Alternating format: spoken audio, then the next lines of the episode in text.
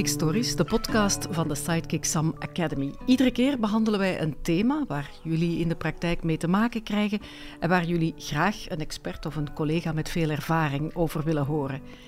In deze podcast gaat het over verbindend communiceren. Hoe pak je dat aan in de klas, op een oudercontact, in de lerarenkamer? We hebben het erover met Joke Gevaert, vormingsmedewerker bij het CEGO aan de KU Leuven, het Centrum voor Welbevinden en Betrokkenheid. Maar Joke heeft ook zelf lesgegeven, was zorgcoördinator in het basisonderwijs en ze is co-auteur van het boek Elke leraar zorgleraar. En aan tafel zit ook Kim Wezenbeek, vroeger leerkracht Nederlands, leerlingenbegeleider en directeur in het secundair onderwijs, nu leerlingencoach bij Sint-Eduardus in Merksem en trainer in de verbindende communicatie. Welkom. Laten we het misschien eerst eens definiëren. Wat is verbindend communiceren nu precies? Als ik denk aan verbindend communiceren, uh, dan denk ik vooral, uh, we zijn met twee aan het communiceren. En uh, wat denk en voel ik bij de ander en wat doe en denk ik zelf. We communiceren heel veel en soms heel snel. En het is gewoon eens na te denken, wat is dat proces van die communicatie? Niet enkel de inhoud van het gesprek, maar alles wat daar ja, rondhangt, wat daarbij komt. Dat is voor mij verbindend communiceren. Wat mij betreft, de mooiste cadeau dat ik ooit aan mezelf heb gegeven, want dat is één pakket zelfzorg.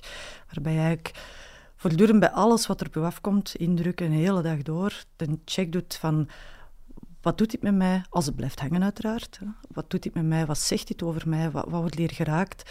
En bewust zijn van, het zit bij mij. En, en daar heel erg veel helderheid in krijgen van wat is van mij, wat is van de ander en van daaruit kunnen communiceren. Een goede communicatie, als ik jullie zo al hoor, is belangrijk in het leven, sowieso, en bij uitbreiding ook op school. Waar loopt het vaak fout? Joke, ik ga bij jou beginnen. Waar loopt het vaak fout? Um, ik denk, we communiceren heel veel, hè, zoals je zegt. Uh, op een school bijvoorbeeld ook. Hè. We praten, maar we hebben ook onze uh, niet-verbale communicatie die heel veel vertelt. Uh, daar loopt het soms fout. Uh, wat denken we dat de ander uitstraalt? Een leerkracht komt binnen, zegt niets tegen mij. Vaak denken we dan al, oei, uh, wat, wat, zou er zijn? Of, of, wat heb ik verkeerd gedaan? Hè? Dan heb je miscommunicatie. Maar uh, je hebt bij communicatie ook andere kanalen. Hè. Um, op heel wat scholen heb je nu ook Smart School. Je hebt e-mails, je hebt WhatsApp. Uh, een hele dag zitten wij vol uh, met communicatiemiddelen rondom ons. en waar loopt het soms mis? Ja, het gaat te snel, er wordt te weinig tijd voor gemaakt. we hebben een verkeerd beeld. vaak in onze eigen beleving, hè, wat ik daar juist bij Kim hoorde. je maakt vaak een beeld van een communicatie die niet altijd correct is en daar loopt het soms fout. Dus met andere woorden, je bent aan het invullen voor iemand anders. Ja, ik sluit er volledig bij aan. Inderdaad, voor mij zijn er zo twee dingen die spelen bij mislopen. Veronderstellingen maken vanuit ons eigen denkkader, onze eigen verwachtingspatronen ook. En ook wel vanuit dat snel willen zijn, weinig luisteren. Wij luisteren vrij weinig, echt luisteren. En dat begint al met gewoon je collega eens te laten uitspreken, of de leerling, of de ouder die voor je zit. Maar dan ook die stap verder, niet alleen laten uitspreken, maar echt proberen begrijpen, wat vertel je mij nu? En is hetgeen wat ik hoor ook hetgene wat jij bedoelt in hetgeen wat je zegt? Die check doen. En dus dat de boodschap wel klopt met wat erachter zit. Ja. ja. Het lijkt me iets wat je enorm kan gebruiken in heel het leven, wat je overal in het leven kan meenemen. Hè? Hoe kun je dat verbindend communiceren nu toepassen in een klas, Kim? Het eerste waar ik dan aan denk is vertrek vanuit feiten, van wat je, wat je ziet. Als je leerlingen aanspreekt op bepaald gedrag, ja, benoem wat je ziet. Het is, Kun je een voorbeeld geven? Bijvoorbeeld, uh, een leerling zit naar buiten te staren en je hebt het idee, die is weer niet aan het opletten, hij is er met zijn aandacht niet bij. En dan heb je een keuze als leraar. Je kan zeggen van, interesseert het u niet? Of je kan die leerling aanspreken van, ik zie jou naar buiten kijken, ik wil eventjes checken. Ben je er niet meer bij mee gedachten of ben je afgeleid door iets? Wat, wat, doet dat bij jou? Ik kan tegen de leerling ook, als ik bij dat voorbeeld blijf, zeggen van kijk, ik ben bezorgd, want ik ben hier iets moeilijk aan het uitleggen en ik wil zeker weten dat je het begrijpt en dat je erbij bent ook nog. En dan vertrek je van iets wat voor mij echt heel belangrijk is, vanuit mijn zorg naar die leerling ook. En dan kan ik checken, hoe is dat voor jou? En, of in alle openheid vragen van, Stel me even, kun je mij geruststellen? Kan je even vertellen wat ik daarnet heb verteld? Of je het goed gehoord hebt, of je het begrepen hebt? Oké, dan kan ik verder. En dat geeft een heel andere dynamiek in een klas dan wanneer dat ik ja, in een verwijt zou gaan van... Oh, zijn we niet aan het opletten? Interesseert u niet zeker? We zullen straks je punten wel zien op de toets, hè? die mm. stijl. Mm-hmm. En dat gaat uiteindelijk voor mij over veiligheid creëren in de klas en ruimte creëren van het is oké om dingen te benoemen en ook om te zeggen van ja, ik was inderdaad eventjes afgeleid. Want dat gebeurt. Vindt een leerling dat comfortabel om zo aangesproken te worden? Vanuit mijn ervaring wel. In het begin misschien een beetje vreemd, want ze zijn het niet gewend. En niet alleen leerlingen, niet ouders ook niet, leraren, eigenlijk weinig mensen zijn het gewend om op die manier een gesprek te beginnen. Maar mijn ervaring is niet dat ze het oncomfortabel vinden. Integendeel, dat je eigenlijk daardoor iets van een gemeenschappelijk startpunt krijgt van, ah ja, inderdaad, ik ben naar buiten aan het kijken, dat klopt. Mhm. En er zit geen oordeel op, geen verwijt of niks, dat is gewoon een vaststelling. Neutrale vaststelling. Ja. Blijf bij de feiten, zeg je. Geef weer hoe je je daarbij voelt. Ehm, wat is er nog? Ja, wat daar belangrijk is voor jou. Als ik weergeef aan die leerling, van kijk, het is voor mij echt belangrijk dat ik weet dat jij het begrijpt, want ik wil dat je het begrijpt. Ik wil dat je mee bent in dit proces hier. Dan, ja, Marshall Rosenberg, bedenker van verbindende communicatie, die spreekt erover, het behoefte noemt hij dat. Dat is het behoefteveld openleggen en zegt, daar zit de verbinding. En daar kan je zeggen van, hé, hey, ik kijk eigenlijk uit naar jou. Ik, jij bent belangrijk voor mij, ik wil jou erbij hebben. En dat benoemen in een taal die vlot klinkt van een leerling ook. Mhm. Als ik in die pure behoeftetaal ga spreken, dan kijkt hij me aan van, oh, waar heb jij gezeten? Maar dat is wel heel belangrijk, vanuit uh, uw eigen behoefte. Uiteindelijk, als ik geïrriteerd word als leraar door het feit dat die leerling naar buiten kijkt, dat is mijn irritatie. Dat is mijn bezorgdheid die daaronder zit. En mijn wil van, hé, hey, maar ik, ik wil u erbij, want jij doet ertoe voor mij. En dat benoemen, dat is die verbinding. En dat is het verschil met wat heel vaak dagdagelijks gebeurt. En het is niet zo dat een leerling dan denkt van god, ze viseert mij weer, want ik, ik ben hier even afgedwaald en ik mag zelfs niet afdwalen. Dat kan dat hij dat denkt, want ja, dat hebben we niet in de hand. Wat, mhm. eh, hoe dat, dat bij de leerling overkomt of hoe dat die dat binnenpakt dan. Maar ja, weer vanuit mijn ervaring is die kans wel kleiner, omdat je vertrekt van iets heel neutraal en vanuit wat er voor jou toe doet. En dat kan je eigenlijk niet ter discussie stellen, want dat is ja, van mij. En ik heb dat alleen maar gegeven en dan mijn openheid en bereidheid om te horen ook van, en hoe is dat voor jou? En dat kunnen ontvangen ook. Ook als hij zegt, goh, eigenlijk interesseert het mij niet. Want dat is dan een rechtstreekse kritiek, zou je kunnen zeggen, op wat jij staat te doen. Ik kan dat horen als kritiek, of ik kan dat gewoon horen ook of ontvangen als iets van, goh, die leerling die deelt iets wat voor hem ertoe doet. En van, goh, hoe komt het dat hem dat niet interesseert? Wat, wat mist hij? Misschien een stukje van, hoe kan ik dit toepassen? Waarom is dit zinvol of niet zinvol? En en daar ook naar kunnen luisteren, daarbij kunnen blijven als leraar. En dat is de uitdaging van verbindende communicatie. Is dat moeilijk voor een leerkracht als er zoiets terugkomt van een leerling, dat het misschien niet altijd even respectvol is als wat jij dan verwacht als leerkracht? Ja, soms is dat moeilijk, maar ik denk dat het aansluit bij Kim. Ehm, het hangt er uh, vanaf hoe je ermee omgaat. Hè. Ehm, eh, eh, lach je er even mee, hè, dan is het ijs al snel gebroken. Of ga je er heel defensief mee om, ja, dan, dan is het soms wel heel moeilijk. Hè. ik denk dat het goed is om dan de kinderen even apart te nemen, of het kind apart te nemen, en eventjes te, te duiden van, kijk, wat er daarnet gebeurde, ik vond dat niet zo fijn. hoe zou je het de volgende keer anders kunnen doen? En, en wat is eigenlijk, wat wil je eigenlijk, of wat is jouw behoefte? Ehm, dus je gaat ook verder kijken, je gaat echt dieper peilen. Ja, eigenlijk keer je terug. Hè, wat, wat is er gebeurd? Wat was jouw gedrag? En van waar komt dat eigenlijk? En kleine kinderen die vinden het moeilijk om dat te uiten, maar dat leren we via prentenboeken bijvoorbeeld. Uh, uh, leren we dat zo aan, of kleine gesprekjes. Wat staat er dan in die prentenboeken? bepaalde thema's hè, rond emoties. Hè, wanneer je boos bent of wanneer je bang bent of hoe je daar reageert. Of ook gevoelige situaties, hè, hoe omgaan hè, als mijn, mijn mama of mijn papa scheiden bijvoorbeeld. En dat zorgt voor een gesprek waarbij dat kinderen heel veel opnemen.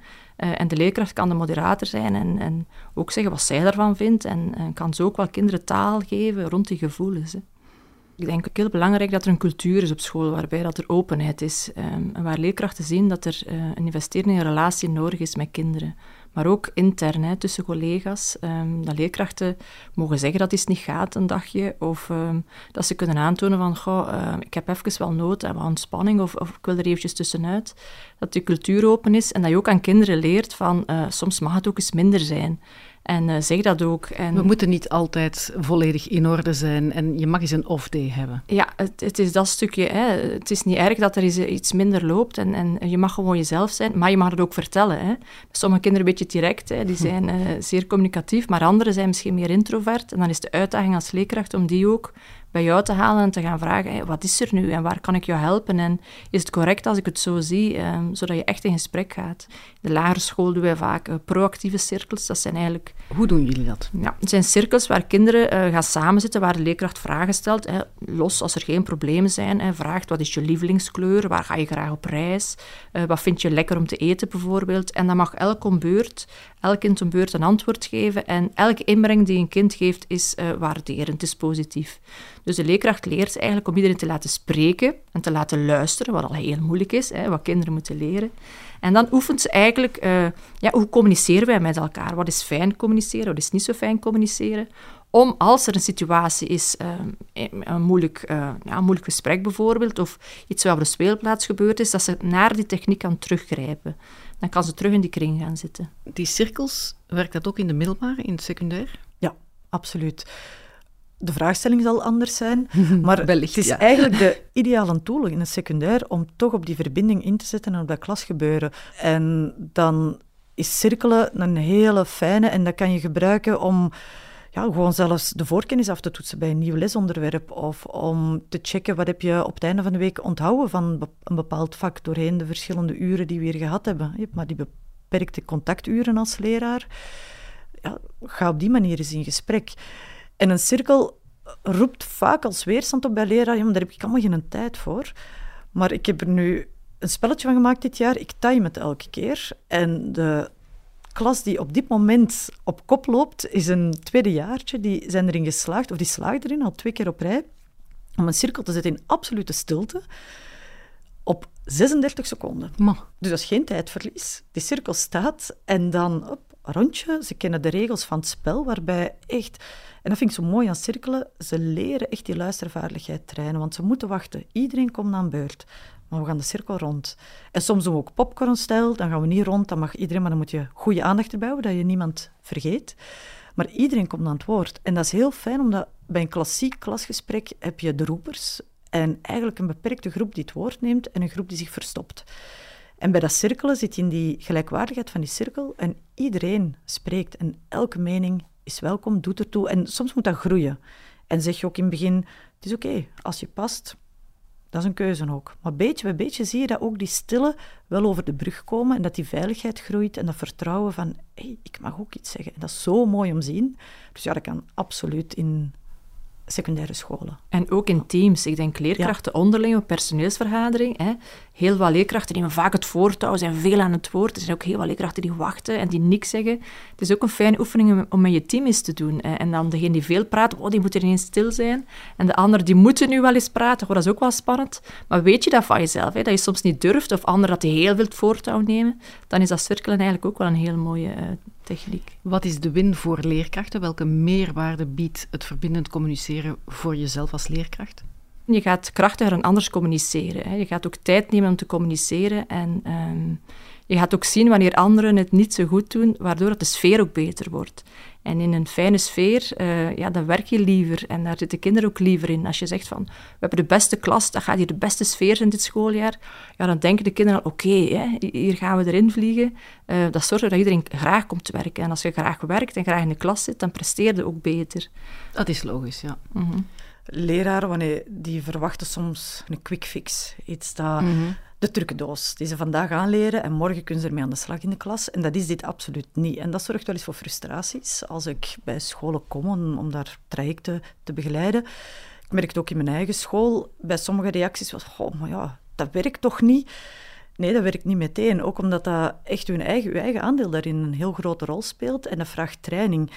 En voor mij sluit het heel mooi aan bij heel de job van leraar, want uiteindelijk lesgeven, dat is qua social skills is dat werken op topsportniveau. Je mhm. zit voortdurend met groepen van twintig jonge mensen, kinderen, kleuters, peuters, maar nee, tot ja, pubers, met alle mogelijke gedragingen, met alle mogelijke rugzakken bij elkaar. En je moet daar maar op inspelen en dan managen. En intussen je les geven. Dus dat is En je hebt je eigen bagage natuurlijk ook nog eens. En je moet performen heel de tijd. Ja, ja dus dat is echt, wat mij betreft, topsport doen. Mhm. En dan voor mij is dit dan een heel een helpende houding, een basishouding, om heel goed onderscheid te blijven maken als een leerling een bepaalde uitlating doet. Dat vertelt iets over die leerling. Dat gaat niet over mij. En dat goed blijven zien van wat is van mij, wat is van de ander.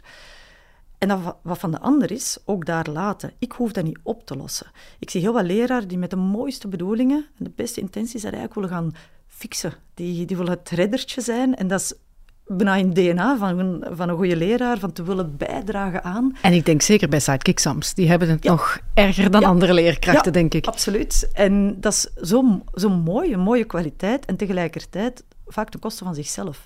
Want ze kunnen dat niet oplossen, want het is hun probleem. Ze kunnen daar met heel veel liefde aan, bij aanwezig zijn. Ze kunnen daar een ondersteunende rol betekenen. En ze kunnen mandaat vragen aan die jongeren van wat kan ik voor jou doen? Maar finaal blijft dat de pijn van die jongeren en blijft dat het probleem van die jongeren. En dat kunnen zien, dat is voor mij eigenlijk een ultieme vorm van zelfzorg. Ik wou het net zeggen, want anders blijf je als leerkracht ook niet overeind. Nee. nee. Dus voor mij is verbindende communicatie echt een cadeau van zelfzorg voor leraren ook. Als je, als je daar goed mee leert werken en jezelf in traint, dan kan je heel liefdevol bij leerlingen aanwezig blijven, zonder dat je de wereld op je schouders moet nemen. Jij geeft daar specifiek trajecten over. Mhm. Ehm, Kim, is dat iets wat aanwezig is in de opleiding? Voor mij veel te weinig nog. Het wordt aangehaald, het zit in cursussen als een hoofdstuk. In het beste geval een ruim hoofdstuk. Maar het is geen vak op zich. En juist omdat het zoveel training vraagt, omdat het geen methodiek is die je zo eventjes rap rap kan aanleren, gelijk dat je bij wijze van spreken 1 plus 1 is 2 leert, ja, daarom zou er veel meer ruimte voor moeten zijn. Want ik zie heel veel jonge leraren binnenstromen die echt botsen op dat klasmanagement, op de dynamieken dat daar spelen en daar eigenlijk niet klaar voor zijn. En ook, ik denk, in het ruimer geheel van communicatie, eh, met ouders, met collega's, moet er meer aandacht gaan gewoon naar communicatie. Hoe communiceren we? Hoe, hoe, voel ik mij bij die communicatie? Wat durf ik wel zeggen? Wat durf ik niet zeggen? En daar moet echt tijd en ruimte voor gemaakt worden in de opleiding of gewoon tijdens um, de studiedagen of de personeelsvergaderingen uh, op een schooljaar, denk ik. Moet wel een veilig klimaat voor zijn natuurlijk ook. Hè? Ja, mm -hmm. ja, is ook zo. Maar we gaan het niet uit de weg gaan. Als het klimaat nog niet veilig is, dan gaan we zorgen voor initiatieven zodat het veiliger kan worden. Zoals? Goh, ik denk dat het goed is dat je dan iemand mee in huis neemt, hè, die mee het team begeleidt en die mee zorgt uh, voor kleine initiatieven. En dan uh, eens nadenkt van, kijk, uh, waar zit het hier? Hè? Waar zit de spanning? Waar zit de weerstand? Een externe dus wel. Een externe dan, mm. ja. Jullie gaven het zelf ook al alle twee aan. Het lijkt mij belangrijk om ook verbindend te communiceren met de ouders natuurlijk. Bijvoorbeeld op een oudercontact. Hoe kun je verbindend communiceren met de ouders? Goh, starten vanuit uh, een positieve insteek met ouders kan al mooi zijn. Hè? Dat je start en dat je aan de ouders eerst vraagt... Uh, hoe zit je erbij en hoe is het met je kind? Is al mooi beginnen, is al rustig beginnen. En jezelf in vraag stellen, waarom houden wij dat oudercontact en wat is het doel van ons oudercontact? En als je dat niet kan, of als school niet kan, ja, dan moet je eens even gaan graven. Doe je dat al jaren omdat iedereen dat al jaren zo doet? Of weet je echt waarom je het gaat doen? Is het om het rapport voor te lezen? Ja, dat kunnen ouders zelf. Of, of is het om te zeggen, uh, ik zie heel wat talenten in uw kind, groeimogelijkheden, en uh, laten we samen eens in dialoog gaan uh, over uw kind. ik denk dat dat een heel be belangrijke is om te starten. Want heel veel oudercontacten ehm, worden twee keer georganiseerd op een schooljaar. ouders mogen eens komen. En dan de leerkracht babbelt, babbelt heel veel. En de ouder gaat naar huis. En dan, ja, was dat nu een goed gesprek? Was dat een slecht gesprek? Waar zitten we dan uh, met, met communicatie langs twee kanten? Het is goed als leerkracht daar is uh, rond stil te staan van uh, hoeveel aandeel heb ik in het gesprek en hoeveel aandeel heeft een ouder en zijn we nu over het kind aan het praten of heb ik gewoon mijn zegje kunnen doen? Steeds meer scholen laten leerlingen ook zelf aan het woord tijdens een oudercontact. Is dat een goed idee, vind je, Joke? Ja, ik denk het gaat over de kinderen. Uh, waarom maken wij zoveel plannetjes en een gesprek over de kinderen? Laat ze ook een stukje aanwezig zijn. De vraag is, moeten ze fysiek zijn? Je zou ook kunnen zeggen, ik ken een paar lagere scholen die zeggen, we gaan vooraf eens bespreken. Leerkracht met de leerling, uh, waar ben je goed in? Waar loop je op vast? Um, waar wil je misschien ondersteuning bij? En dan uh, trekken ze een foto of nemen ze een portfolio mee. En dan bespreken de leerkrachten met de ouders het gesprekje vooraf. Zodat nadien ook aan de kinderen kan gezegd worden, kijk, dit hebben we gezegd. Maar je zou even goed kunnen zeggen, ehm, in de derde graad bijvoorbeeld, dat uh, leerlingen mee het gesprek voorbereiden. En dat samen met de leerlingen het gesprek gedaan wordt. Want het gaat ook over de kinderen. En ik heb zelf nu ook drie kinderen en als die thuiskomen vragen die, wat zeiden ze over mij? En eigenlijk is dat grappig, want ja, het gaat over hen. Hè? Ze zouden toch dat zelf moeten weten. Dus ja, ik denk dat de meerwaarde is om ze te betrekken, om toch een plaats te geven op dat oudercontact. Ik zie jou knikken, Kim, dus jij vindt dat ook? Ja, absoluut. We zijn uh, over die kinderen aan het praten. En voor mij is het veel interessanter als zij erbij zijn, zodat zij zelf ook mee dingen kunnen duiden. Dat we kunnen checken bij hen ook van, klopt het dat ik heb die bepaalde indruk op basis van wat ik hier zie. Klopt dat? En hoe is dat voor jou om horen? En, en wat denk je er zelf bij? En, en dat je hen echt als partner ook mee daarin kan betrekken. Want uiteindelijk zijn zij degene die het moeten doen. Zijn zij degene met wie je als leraar ook dag in dag uit werkt. Dus ja, om met hem vooruit te kunnen gaan, heb je nodig. En wat daar voor mij ook heel belangrijk in is, is in leren omgaan met feedback ook. Mhm. Uiteindelijk staat in heel veel leerplannen dat dat een belangrijke is. Ja, dat is een ideaal moment om hen dat te leren doen. En, ja. Want het lijkt me best intimiderend voor een kind om daar te zitten en daar zitten mm. dan minstens twee volwassenen over jou te spreken of met jou te spreken. Ik denk dat dat best confronterend is. Maar als ze het zelf mogen voorbereiden en erover mogen nadenken, dan zijn ze daar ook klaar voor, denk ik. Hè. We, gaan eens kijken, hè, waar sta je nu? Wat heb je eh, de afgelopen periode geleerd? Waar ben je trots op? Wat wil je tonen? Heb je een mooie tekening? Heb je een mooi werk bijvoorbeeld? Je bereidt dat voor mij en dan zijn die ook trots om dat momentje te mogen doen. We gaan eens samen gaan kijken hoe het loopt met jou in de klas. Maar dat lijkt mij goed bij jongeren bij wie het goed loopt. Maar bij jongeren bij wie er issues zijn, bij wie die echt het moeilijk hebben, lijkt me dat iets anders. Of die bijvoorbeeld een slechte band met die bepaalde leerkracht hebben die het oudercontact mhm. dan leidt. Ja, dat kan heel confronterend zijn en heel moeilijk. En dan merk je ook dat sommige leraren zijn daar heel vlot in, bijna naturel. En voor anderen is dat een enorme drempel. Moet dat nu met die leerling erbij? Mm. En die vinden dat ook als leraar soms een beetje bedreigend, want ja, maar dan kan ik niet vrijheid praten. En ja, jawel. Juist dan is het belangrijk om vrijheid te praten, maar de vraag is de manier waarop dat je praat. Ga je praten vanuit wat je er allemaal van vindt en vanuit je oordeel en je denken heel hard over die leerling? Of ga je echt vertrekken vanuit, dat en dat zie ik gebeuren. Ik zie bijvoorbeeld dat jouw punten voor dagelijks werk echt helemaal niet zo goed waren. Daar waren heel wat tekorten tussen. Nu met de examens haal je heel mooie resultaten. En ik ben bezorgd daarover. Want je hebt nog maar één examenreeks. Hoe gaat dat eindigen op het einde van het jaar? En en die dingen gaan benoemen. En... Mag ik daar even op inpikken? Mhm. Stel dat je dan een moeilijke thuissituatie hebt en dat een mhm. ouder zegt, zie je wel, zie je wel, dat hij net mhm. eigenlijk schepjes op het vuur doet eigenlijk, olie op het vuur gooit. Dan sluit mij wat aan bij wat Joke zegt, dat is het voorbereidend werk. En ook in een secundaire school heb je als leraar om een goed oudercontact te doen, je voorbereidend werk nodig. Wij hebben per leerling is er een leerlingvolgsysteem en kan jij perfect heel die thuissituatie en moeilijke dingen weten van je leerling. En dat is belangrijk ook dat je dat weet en dat je eventueel als je twijfels hebt op voorhand aftoetst van wat kan wel gezegd worden, wat niet en daar rekening mee houdt. En dat is dat partnerschap dat je met je leerlingen hebt.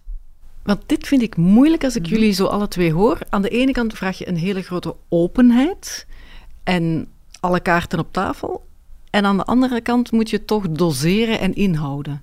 Lijkt me een zeer moeilijke evenwichtsoefening. Ja, ik denk dat het ook iets is dat je moet oefenen. Hè? Dat je kan trainen, dat je samen kan doen met je team.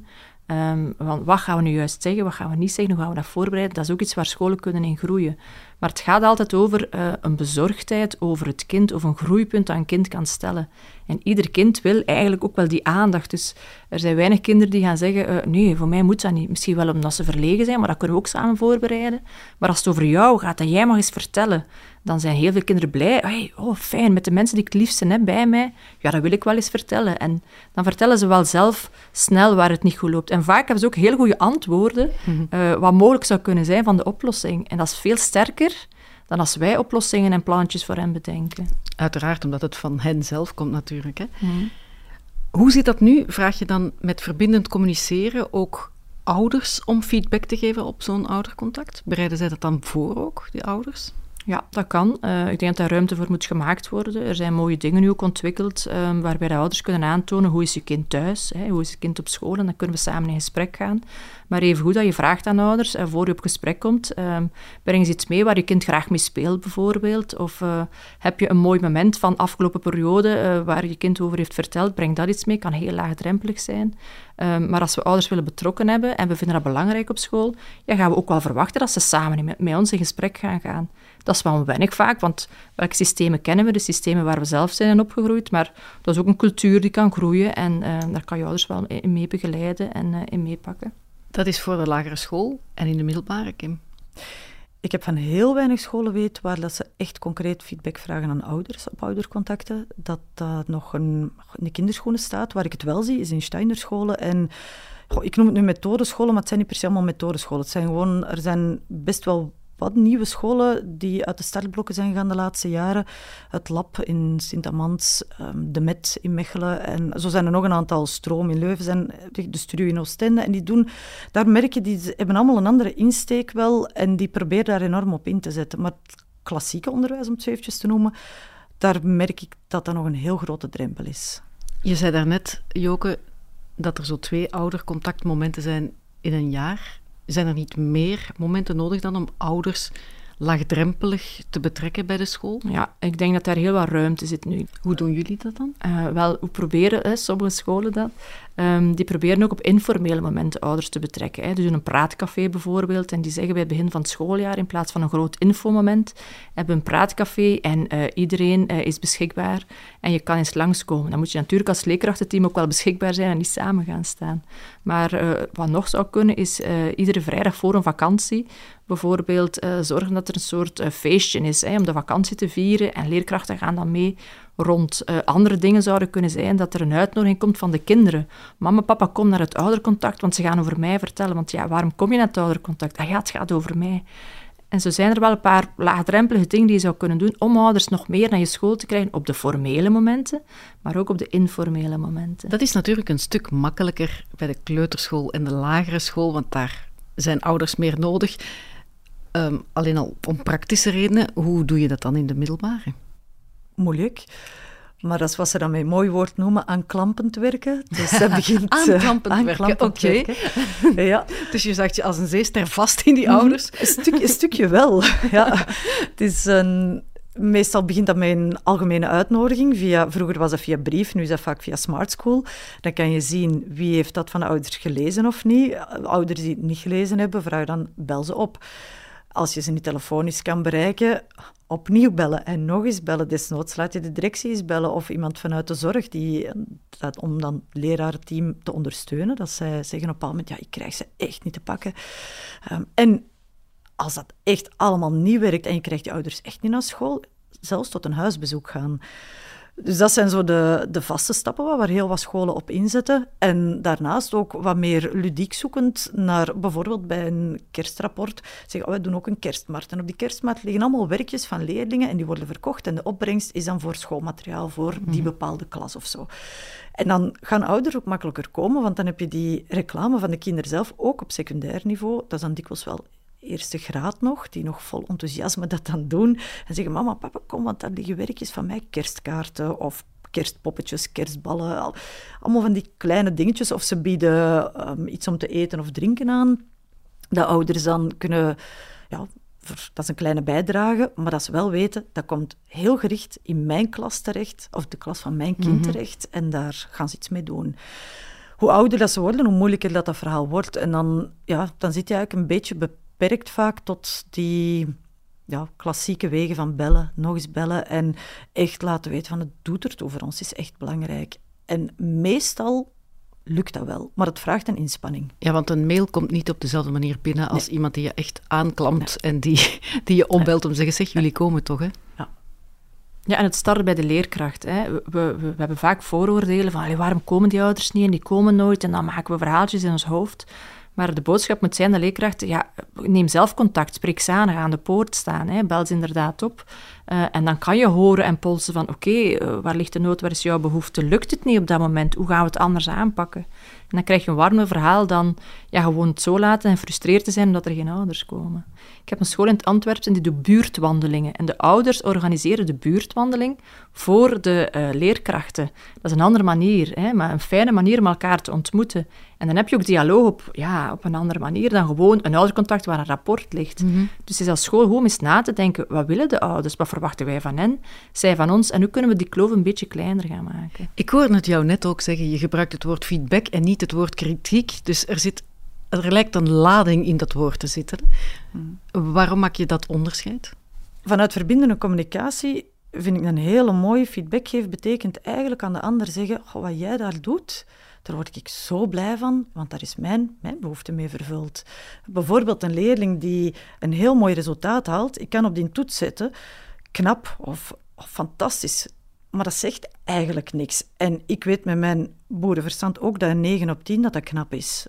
Die commentaar vertelt niks. Maar als ik daarop zeg van, goh, hier word ik zo blij van, want ik zie dat jij dat helemaal beet hebt en dat we klaar zijn voor de volgende stap en dat ik je een nieuwe uitdaging kan geven, dat is feedback geven. Dat is positieve feedback. Wat als je negatieve feedback moet geven? Eigenlijk hetzelfde principe.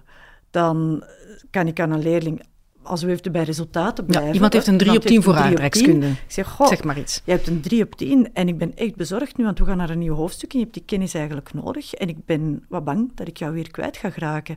Hoe gaan we hiermee aan de slag? Hoe gaan we hier bijbenen om dat gat te dichten? Maar ik spreek telkens vanuit wat leeft er in mij.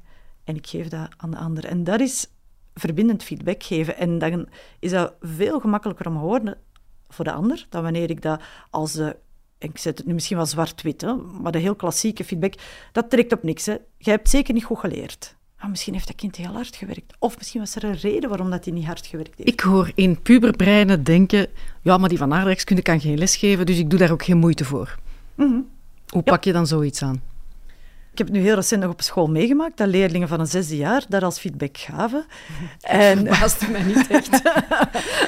uh, maar ook dan kan je mij wel het gesprek gaan. Oké, wat, wat, is het dan dat je mist bij die leerkracht? Wat zou je in die leerkracht, stel die zit hier, wat zou je willen vragen dat die anders doet in haar lessen, waardoor jullie wel met je aandacht erbij kunnen blijven en wel interesse voor het vak kunnen krijgen? Hopelijk en ideeën van hen laten vragen en tegelijkertijd ook hen mee verantwoordelijk maken voor het proces. Dat zeggen, kijk, de resultaten die er staan, je kunt zakkeren op die leerkracht, maar dat is de leerkracht die je hebt op dit moment.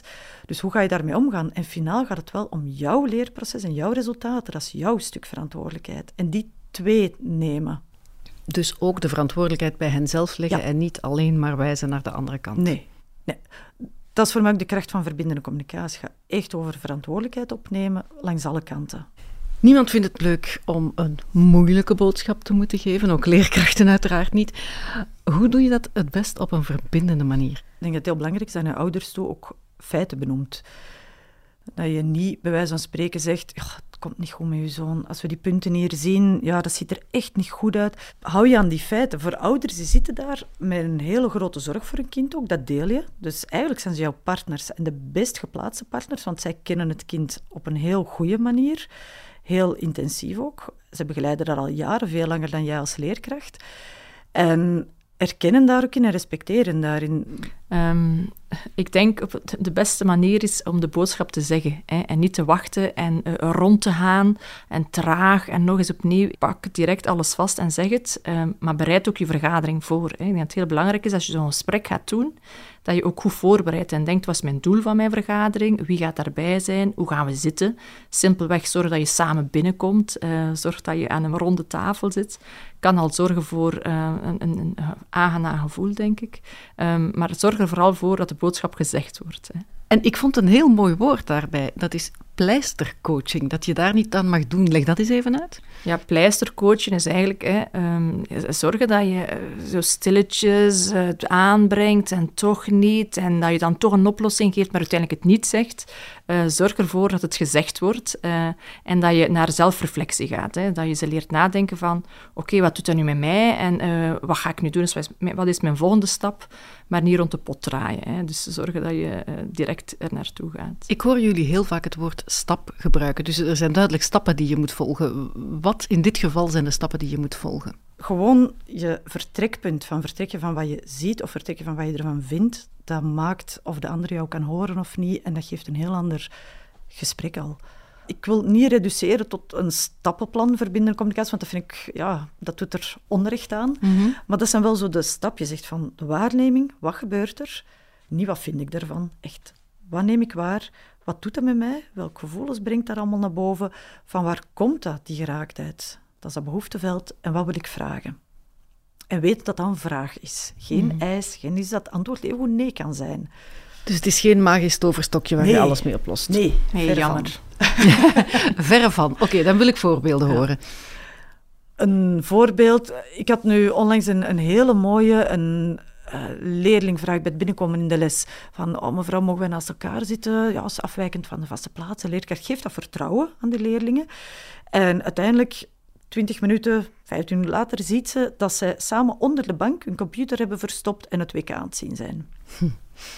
Langs de kant heel begrijpelijk, want voor de jongeren is dat het van het op het moment. Alles draait daar rond. En tegelijkertijd was er een heel duidelijke afspraak. Geen gsm's, geen laptops. We werken gewoon met de papieren nu. Geen WK. En zij zijn dan ook binnengekomen met die vraag specifiek voor dat vertrouwen te krijgen. Dus het was eigenlijk dubbelop dat dat ja, bij die leerkracht echt een vertrouwensbreuk was. En zeiden, dit, dit pik ik niet, dit is niet respectvol. Dit geeft, zet mij e-, eigenlijk een beetje te kijken ten opzichte van de rest van de klas. Die hebben dat ook allemaal gehoord, dus hij speelt altijd een groepsgebeuren mee ook. Maar die leerkracht is wel in staat geweest om samen te zitten met die jongeren. En wij hebben samen het gesprek erover ja, gehad. Wat, wat doe je dan in de klas als dat gebeurt? Op het moment dat dat gebeurt, wat doe je dan? Wat belangrijk is, is dat die leerkracht heel duidelijk zegt, stop. Dit is hier een grens. We hebben inderdaad een afspraak. Die was duidelijk, je kende die. En wat je nu doet, kan ik niet toelaten. Stop. En hier gaan we over praten zo meteen. Ja. En dat is eigenlijk de kern ook van herstelgericht werken. Maar dat zit voor mij wat in het verlengde van verbindend communiceren. Dat je zegt, hier is de grens, dit laat ik niet toe. Maar ik wil wel proberen begrijpen, waar komt dat vandaan? Wat leeft er in jou, wat is belangrijk voor jou? En dat is eigenlijk liefdevol begrenzen. En hoe is dit opgelost geraakt? Die leerlingen zijn, hebben gehoord wat dat voor die leerkracht betekende, wat dat teweegbracht. En die hebben zelf voorgesteld van, goh, um, misschien kunnen we een verontschuldigingsbrief schrijven aan u. En dat dan afgeven. En dan zeiden ze erbij, of een, of een chocolaatje of zo'n klein kleinigheidje. en dan heeft de leerkracht, dan is altijd de check van, is dat voor u oké ook, of is er voor u nog iets belangrijk? En dan zei toch, ik vind het ook belangrijk dat de klas betrokken wordt, want het was wel een klasgebeuren hadden we voorgesteld aan jongeren van kijk, dan ga je die brief voorlezen in de klas, maar dat vonden ze dan echt wel heel spannend. En dan uiteindelijk was het compromis van um, we gaan niet de brief voorlezen, maar we gaan wel vertellen. Dus de leerlingen zelf hebben verteld, kijk, wij hebben dat gedaan. Dat was niet oké, want dat had dat effect. En wij hebben ons er ook voor verontschuldigd. We hebben een brief geschreven aan de leerkracht en we willen dat jullie als klas dat ook weten. En we hopen dat we nu positief verder kunnen samen. Einde verhaal. Einde verhaal. Jullie zeiden het, hè? Over grenzen stellen. Het is liefdevol grenzen stellen. Ik denk net dat jongeren dat heel graag hebben. Dat ze weten waar ze aan toe zijn. Ja, duidelijkheid. Hè. Mm En soms zit de duidelijkheid in je schoolreglement. Hè. Je kan heel veel gesprekken doen, maar sommige dingen kunnen niet door de beugel. En dan heb je ook iets om op terug te vallen. En dan moet je als school duidelijk zijn. We hebben ook afspraken met ons team. Dit kan niet. En dat hangt eraan vast. We proberen wel na te denken wat er is gebeurd en waar herstel mogelijk is. Maar uh, er zijn ook regels nodig. Hè. Heel belangrijk. Het is geen uh, geitenwolle stok gebeuren, maar we hebben ook afspraken in het leven nodig. Je mag niet door het rood rijden, dat is gewoon zo. dan is er altijd wel een slimme die zegt ja, aan de politie, ja, kijk, dat is dan de uitzondering. Hè. Mm -hmm. uh, heel belangrijk dat scholen ook wel weten wat de regels zijn en dat leerlingen ook weten wat zijn onze afspraken. Wees daar helder over. Leerlingen kunnen zelf ook actief bijdragen aan conflictherstel. Um, Kim, jij kent scholen waar ze met bruggenbouwers werken. Hè? Wat doen die jongeren precies? Eigenlijk zijn zij de ideale ondersteuners van ons zorgteam, want wat zij doen is als leerling mee met leerlingen in gesprek gaan. En zelfs niet mee, zij gaan gewoon in gesprek. We hebben een project daar gehad, dat is eigenlijk initiatief geweest van een ja, dierbare vriendin, collega, Anouk Vroemans. En die heeft op een, haar school, waar zij als leerkracht en leerlingbegeleider werkt, de leerlingen al cirkelend door de coronaperiode geloodst ook. En die leerlingen waren daar zo dankbaar om en dat had zoveel voor hen betekend. Ze kenden het al wel van daarvoor in de klas, maar ze zijn dat echt online blijven doen. En zelfs met een tool waarbij ze in een cirkeltje op het scherm zaten. en die hebben zelf nadien gezegd van mevrouw, dit is zo, zo belangrijk. En had ik dat allemaal gekend in tweede, derde middelbaar, dat had mij zo geholpen, want ik durf niks zeggen in de klas, ik, lag niet goed in de groep, of ik had... Er kwam van alles naar boven. En dan is er eigenlijk organisch gegroeid vanuit die leerlingenvraag van laat ons als groep hiermee aan de slag gaan. En ze hebben zichzelf de bruggenbouwers gedoopt. En dan, hebben we hen, dan ben ik mee op die kar gesprongen om hen op te leiden. En dat was aan eind augustus. We hebben een hele dag met die leerlingen gewerkt rond dat cirkelen. En zij hebben als op dat moment dan zesdejaars elk een klas van het derde jaar onder hun vleugels genomen en op 1 september samen met de klasleraar van dat derde jaar beginnen cirkelen. En ze zijn dat blijven doen met een regelmaat van om de zoveel weken gingen ze naar die klas en even een check doen. Hoe is het hier nu? En werden zij een aanspreekpunt. En is, er ook, uh, is de directie daarin meegegaan, een lokaal ingericht. En dat was eigenlijk een vorm van peer mediation. Dat lokaal, ja. daar konden zij leerling tot leerling terecht. En intussen is het een keuzevak geworden in het zesde jaar. Dat kan uiteraard ook op de lagere scholen, ja, de lagere school op een andere manier. Uh, mooie initiatieven die wij zien uh, zijn bijvoorbeeld de derde uh, graad, die mee verantwoordelijk is op de speelplaats. Hè. Dus dan zien we vaak scholen die inzetten op buddywerking. En de leerlingen van de derde graad, die leren dan, als er een conflict is of er loopt iemand vast, kunnen ze bij jou terecht. En hebben die ook een fluo-hesje aan.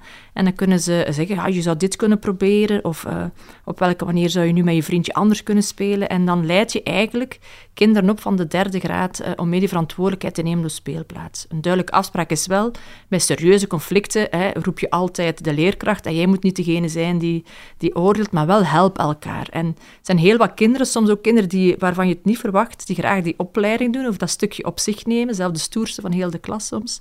Eh, en dan zie je dat ze ook zorg kunnen dragen voor elkaar.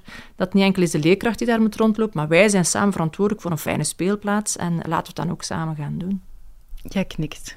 Ja, ja dat, het is eigenlijk vergelijkbaar. Het is altijd op een andere manier, want ze zijn zoveel jaar ouder en ze vragen een andere aanpak.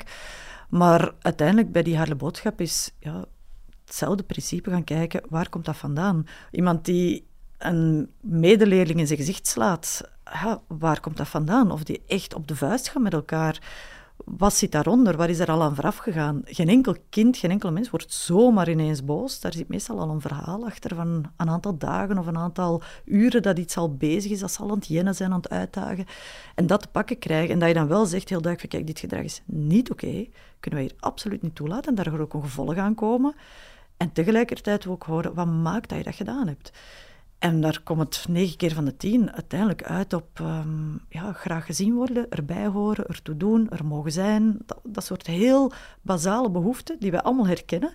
En eens dat dat wordt uitgesproken, dan zie je meestal de anderen ook knikken van... Oh, oké, sorry. En dan komt bijna vanzelf die sorry of dat begrip. En dat is zo...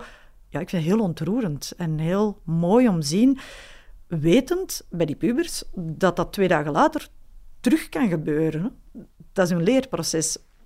Maar dat vind ik juist belangrijk, dat leraren het doen ook en op inzetten, want dat is uiteindelijk hun pedagogisch project ook, waar dat ze voor tekenen. Het is eigen aan de job van leraar, dat je zegt, wij werken niet alleen als vakleraar, maar ja, je bent ook pedagogisch een ondersteuner, je hebt een voorbeeldfunctie en die processen, die gesprekken mee mogelijk maken, is voor mij echt inherent aan die job verbonden.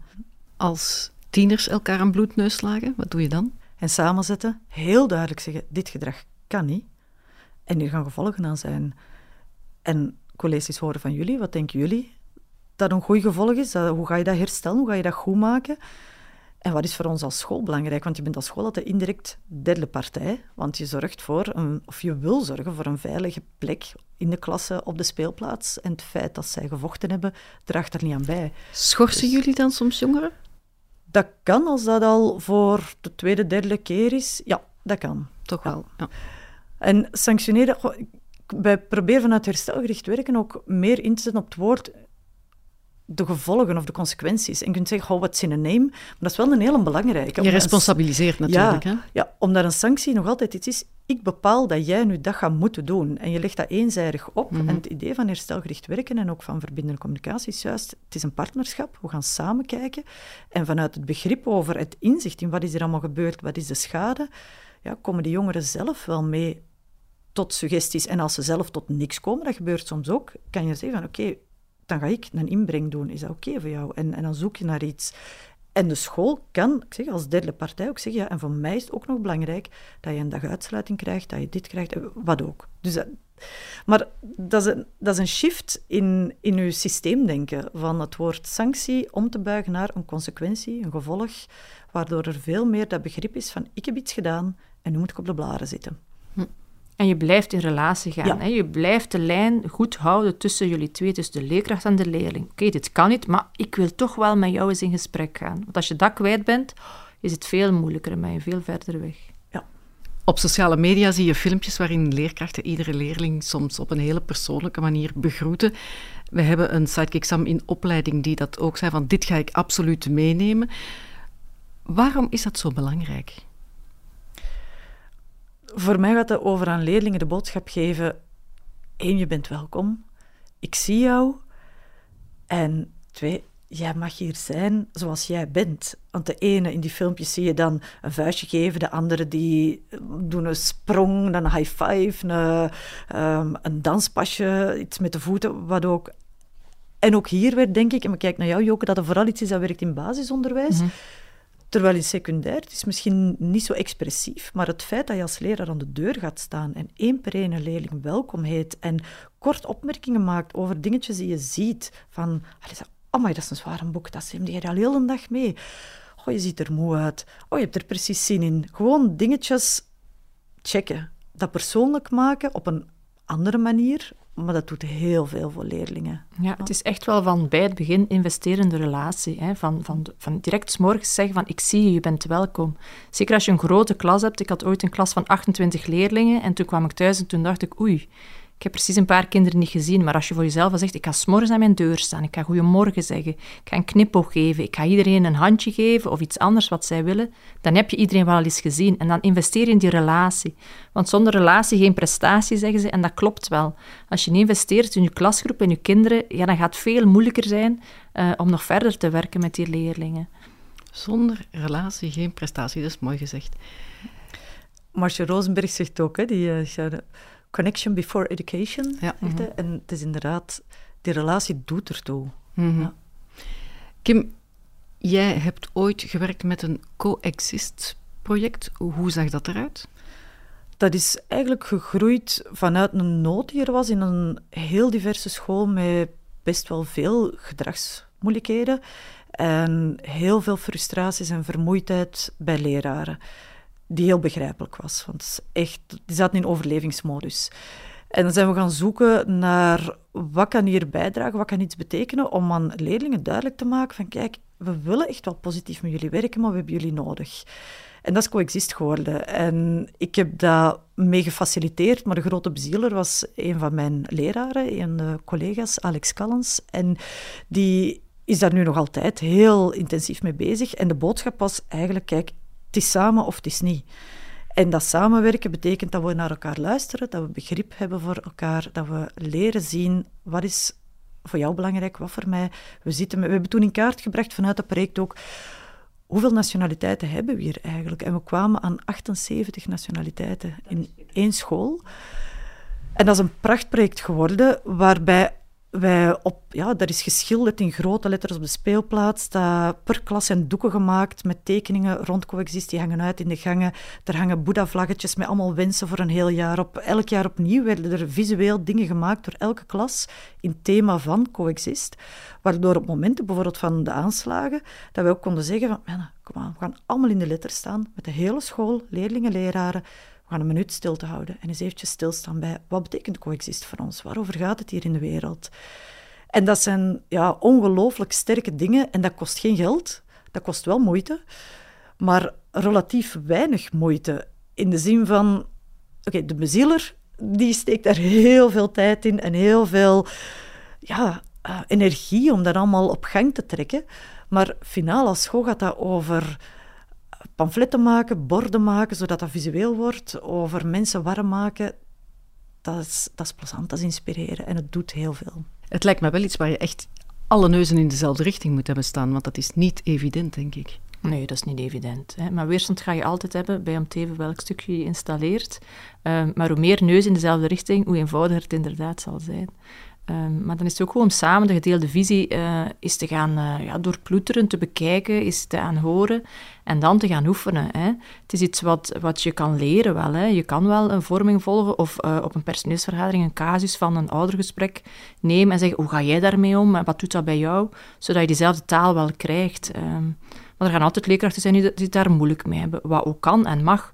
Maar als wij als school kiezen voor deze visie, en dat, dat staat bij ons hè, beschreven, wij vinden dat belangrijk, ja, dan verwachten we wel van leerkrachten dat iedereen eh, zijn best doet op zijn of haar niveau. Hè. In het begin, dat is een beetje gelijk een taal die je leert. En in het begin klinkt dat soms wat houterig en wat gezocht en, nog niet natuurlijk. En dan kijken ze jou ook wel aan van, wat ben je aan het zeggen? Maar echt? En dan krijg je die weerstand of die vreemde reacties of dat ze er wat mee lachen. Of... En dat is ja, het oefenen. En daarom is het zo sterk als teams daar echt met een volledig team mee aan de slag gaan, zodat zij onder elkaar veilig kunnen oefenen. Op teamvergaderingen, vakvergaderingen. En dat je op die manier met je collega's, zelfs in de lerarenkamer, gewoon bij het eten van hun boterham kan oefenen. En dat gaat over kleine dingen. In een lerarenkamer wordt zo vaak... Een leraar komt binnen en zegt... Ah, in die klas, echt waar, ik ben zo blij dat ik ze niet meer moet hebben. Succes bieden. Jij mocht er, jij mocht er naartoe, mocht ze hebben nu. Die stijl, waardoor die andere leerkracht al zich prepareert van... Het gaat pittig worden, ik zal mij maar schrap zetten.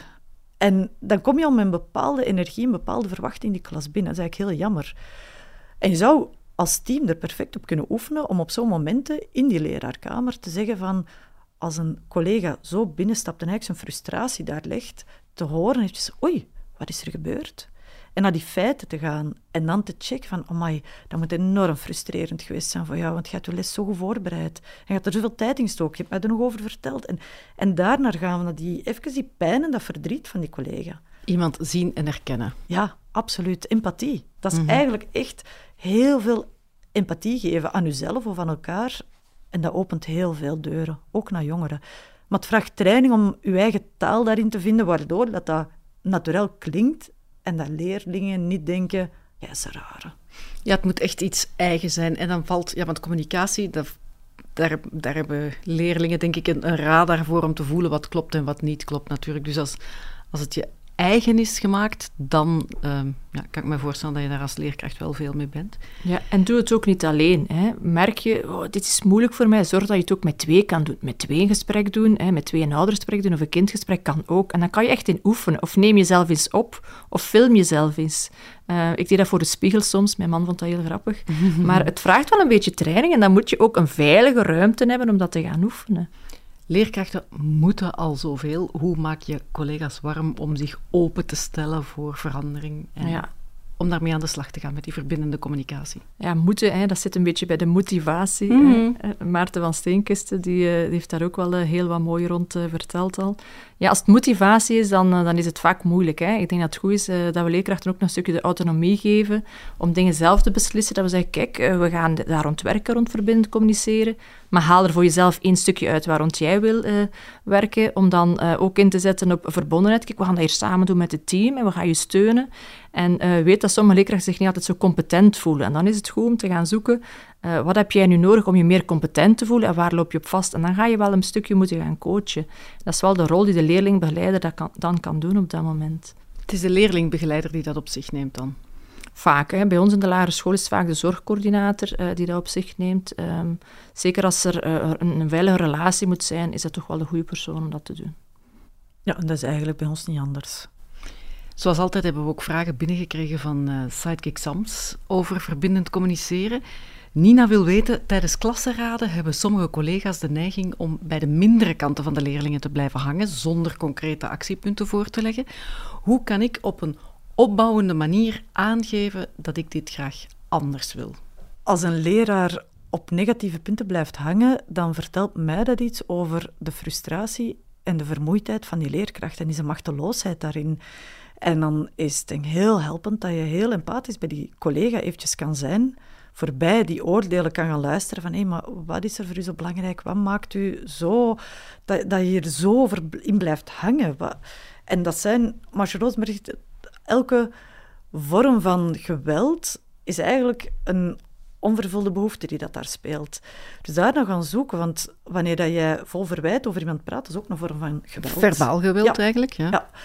En daar echt met volle empathie bij gaan kijken van, hé hey, collega, maar wat, wat maakt dat, je, dat dit zo blijft hangen bij jou? En, oh my, dat moet vermoeiend zijn. Oh my, wat een machteloosheid. Ja, want jij zou zo graag wel dat plezier kunnen hebben van een goede les te geven en zo, en die voortgang te kunnen maken, en dat dat wat vlot gaat, dat zoiets gemakkelijk mag zijn ook, en dat je dat plezier ervaart van, hé, hey, we doen dat hier samen, en, en wat wederkerigheid krijgt, wat, wat toffe respons van die kinderen krijgt. En ik denk ook, hè, los van, van het gesprek, uh, soms inzetten op humor en, mm. en eventjes uh, de, de, lading ervan afnemen, uh, is misschien ook niet slecht. Je, je, hebt niet altijd de tijd ook om dat gesprek te doen, maar dan zelf over iets anders beginnen. De energie een beetje shiften gewoon, ja, weghalen ja, om nadien wel het gesprek te doen, maar een beetje luchtigheid brengen kan ook zorgen voor een andere dynamiek uh, op dat moment. Sidekick Sam Stefanie zegt: De leraarskamer is een plek die ik het liefst mijd. Ik krijg de kriebels van de negatieve sfeer die er hangt en het constante geroddel werkt mij erg op de zenuwen.